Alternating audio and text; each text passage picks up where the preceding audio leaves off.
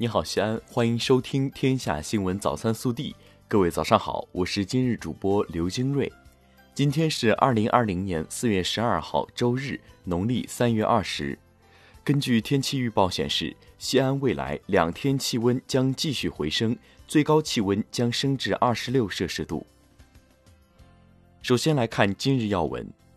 针对近期个别学校和幼儿园在未开学开课情况下预收学费、住宿费问题，教育部治理教育乱收费工作领导小组办公室近日发布预警，强调未开学或未开课不得提前收取学费，未住宿不得提前收取住宿费。本地新闻：随着幸福林带工程全速推进，目前。地上景观已局部启动地上绿化施工，地下空间已完成地下主体结构五十四点八万平方米，占总量的百分之七十七。预计年底前主体结构将全部完工，二零二一年七月一号将全面对外展示运营。陕西省教育学会评价中心主任胡健表示。新政策现在所提到的摇号，仅仅是针对报名人数超过招生计划的热门民办学校的电脑随机录取，并不是针对所有中小学。记者从省工信厅获悉，近年来，我省坚定不移实施三百万辆汽车建设工程，推动汽车产业发展步入快车道。目前，全省汽车工业产值十亿元以上企业近二十户，百亿元以上企业四户。其中超五百亿元企业一户，龙头企业优势明显。四月十一号，以“爱鸟新时代，共建好生态”为主题的西安市第三十九届爱鸟周活动在新庆宫公园启动。我市发布“爱鸟护鸟”倡议书，呼吁市民爱鸟护鸟，自觉保护鸟类栖息环境。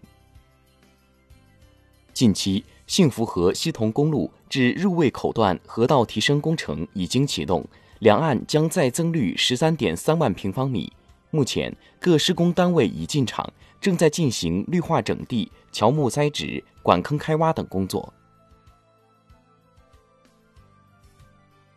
四月十一号下午，曲江新区邀请区内就职于西安市第八医院、西安市第九医院、西安市胸科医院等医院的。一百二十名援鄂医疗队员及西安疫情防控一线医务人员及家属游览大唐芙蓉园，并观赏大型水舞光影秀《大唐追梦》演出，放松身心。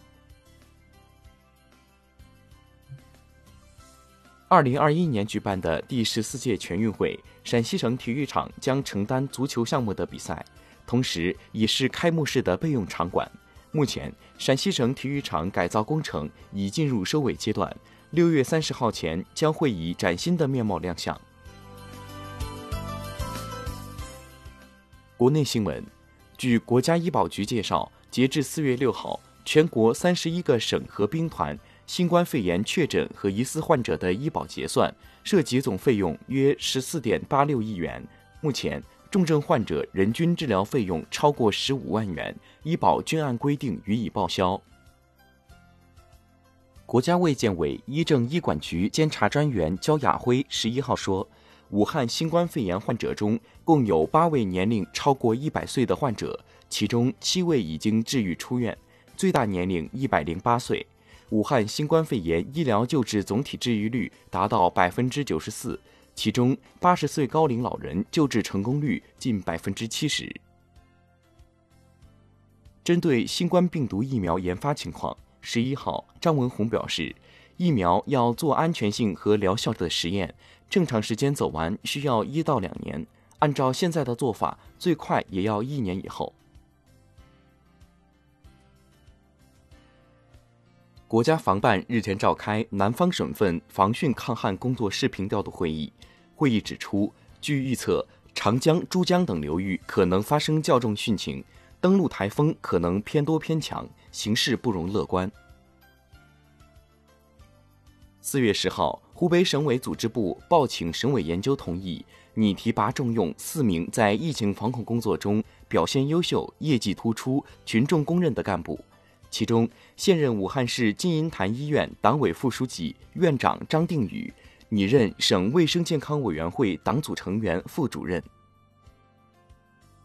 黑龙江省卫健委副主任葛洪于十一号透露，绥芬河方舱医院施工改造已完成，医疗团队也已组建完成，目前随时可以启动。该院设定床位五百八十张，将从黑龙江省调集三百名医护人员，集中救治境外输入疫情中的无症状感染者。据中国大熊猫保护研究中心四月九号。熊猫中心神树坪基地大熊猫露露仔因丰绒吊球绳缠绕颈部窒息死亡。由于事发深夜，且露露仔缠绕体位与木架休息体位不易分辨，夜班巡逻人员未能发现异常。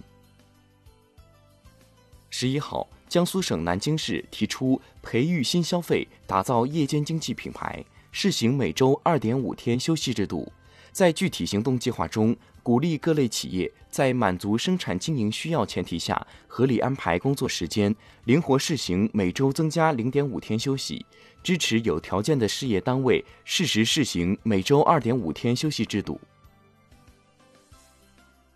十一号，北京市疾病预防控制中心通报：二月十三号，北京一家五人前往泰国普吉岛旅游探亲，境外生活四十一天。三月二十六号返京，四月十号检测结果显示，两人被诊断为确诊病例，其余家人两次核酸检测均呈阴性。